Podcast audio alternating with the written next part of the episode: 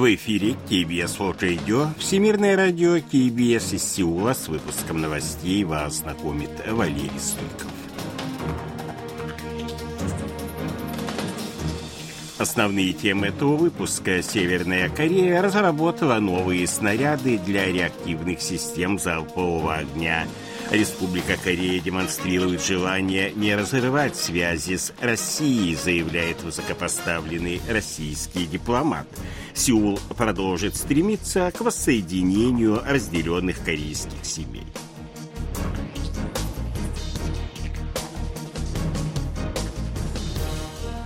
А сейчас эти другие новости более подробно. В рамках программы усовершенствования вооружений Северная Корея разработала управляемые снаряды для реактивной системы залпового огня калибра 240 мм. Как сообщила 12 февраля агентство ЦТАК, Академия оборонных наук КНДР провела накануне успешные испытания новых боеприпасов для оценки возможности управления их траекторией и других параметров разработку управляемого реактивного снаряда калибра 240 мм и систему управления траекторией качественно изменит возможности реактивных орудий нашей армии, говорится в сообщении ЦТАК прошлом году на вооружение Корейской народной армии были поставлены комплексы РСЗО калибра 600 мм, которые могут использоваться в качестве тактического ядерного оружия. Южнокорейские военные отследили стрельбу из реактивной установки залпового огня в направлении Желтого моря из района портового города Нампо. Данная информация не была обнародована, поскольку военные сообщают лишь об испытаниях крупных крупных вооружений. Эксперты Республики Корея и США встретятся в этом году в Сеуле, чтобы обсудить ситуацию с правами человека в Северной Корее. Встреча приурочена к десятилетию доклада ООН по Северной Корее – по данным Министерства иностранных дел Республики Корея, в форуме примут участие представители правительств и научных кругов двух стран. В прошлом году южнокорейское внешнеполитическое ведомство проводило форум, посвященный десятилетию создания Комитета ООН по правам человека в Северной Корее. В феврале 2014 года комитет опубликовал доклад, в котором северокорейские власти обвиняли систематически систематических, широкомасштабных и грубых нарушениях прав человека. Отношения России и Республики Корея переживают сейчас непростые времена. Во многом по причине союзнических отношений с Вашингтоном Сеул был вынужден поддержать коллективный Запад в развязанной против России гибридной войне, инструментом в которой является Украина. Об этом заявил в интервью РИА Новости директор Первого департамента Азии МИД России Иван Желоховцев.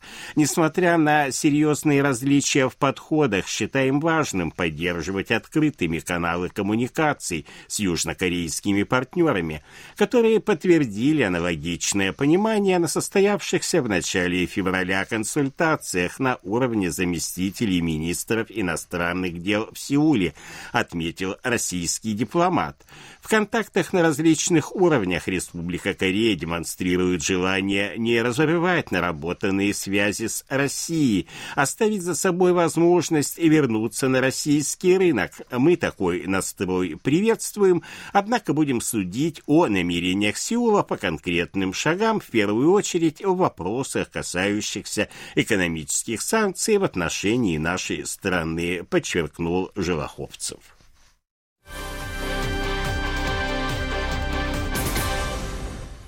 12 февраля, в последний выходной день по случаю праздника Нового года по лунному календарю Соляль, нагрузка на основные автомагистрали в направлении столичного региона оказалась максимальной. Жители Сеула и провинции Кёнгино, на долю которых приходится около половины населения страны, возвращаются домой, навестив старших родственников.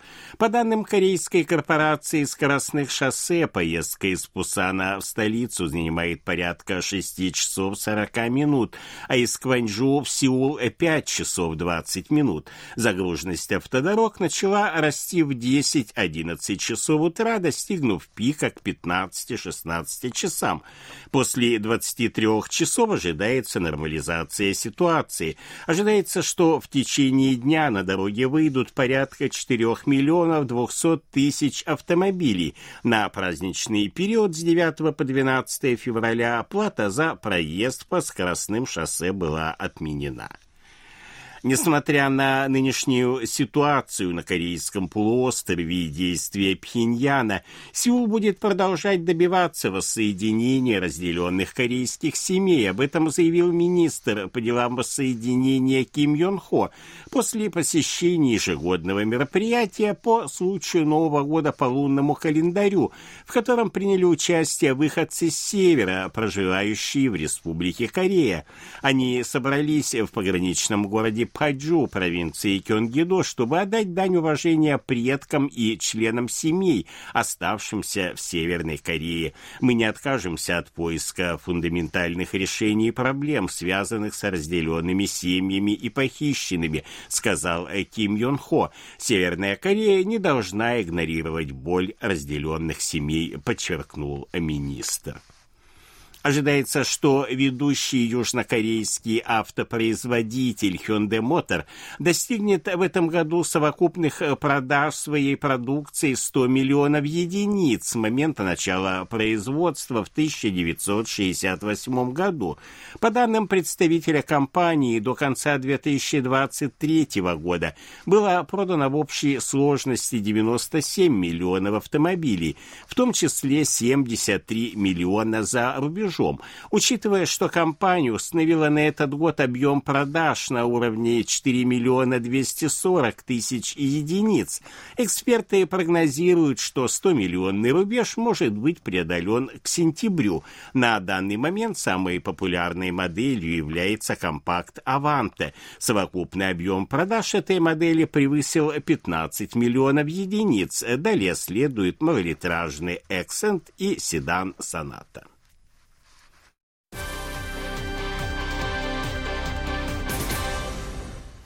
Южнокорейский пловец э, Ким У Мин завоевал золотую медаль на дистанции 400 метров вольным стилем среди мужчин на чемпионате мира по водным видам спорта, проходящем в Катаре, показав результат 3 минуты 42,71 секунды.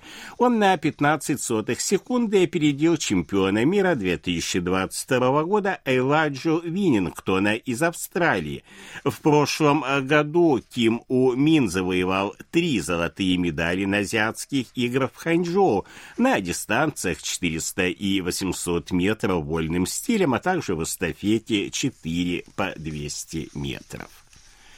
По данным э, Таможенного управления Республики Корея, опубликованным 11 февраля, импорт кофе в страну, включая зеленые и жареные зерна, составил в прошлом году 1 э, миллиард 110 миллионов долларов. Импорт э, кофе превышает 1 миллиард долларов уже два года подряд. В 2022 году он составил 1 миллиард 300 миллионов долларов.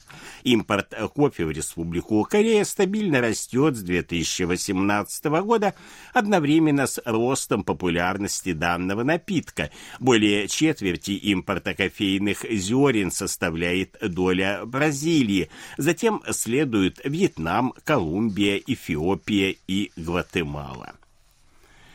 Экспорт корейской водки соджу составил в 2023 году 101 миллион 400 тысяч долларов на 8,7% больше, чем в 2022 году. В последний раз экспорт соджу превышал 100 миллионов долларов в 2013 году.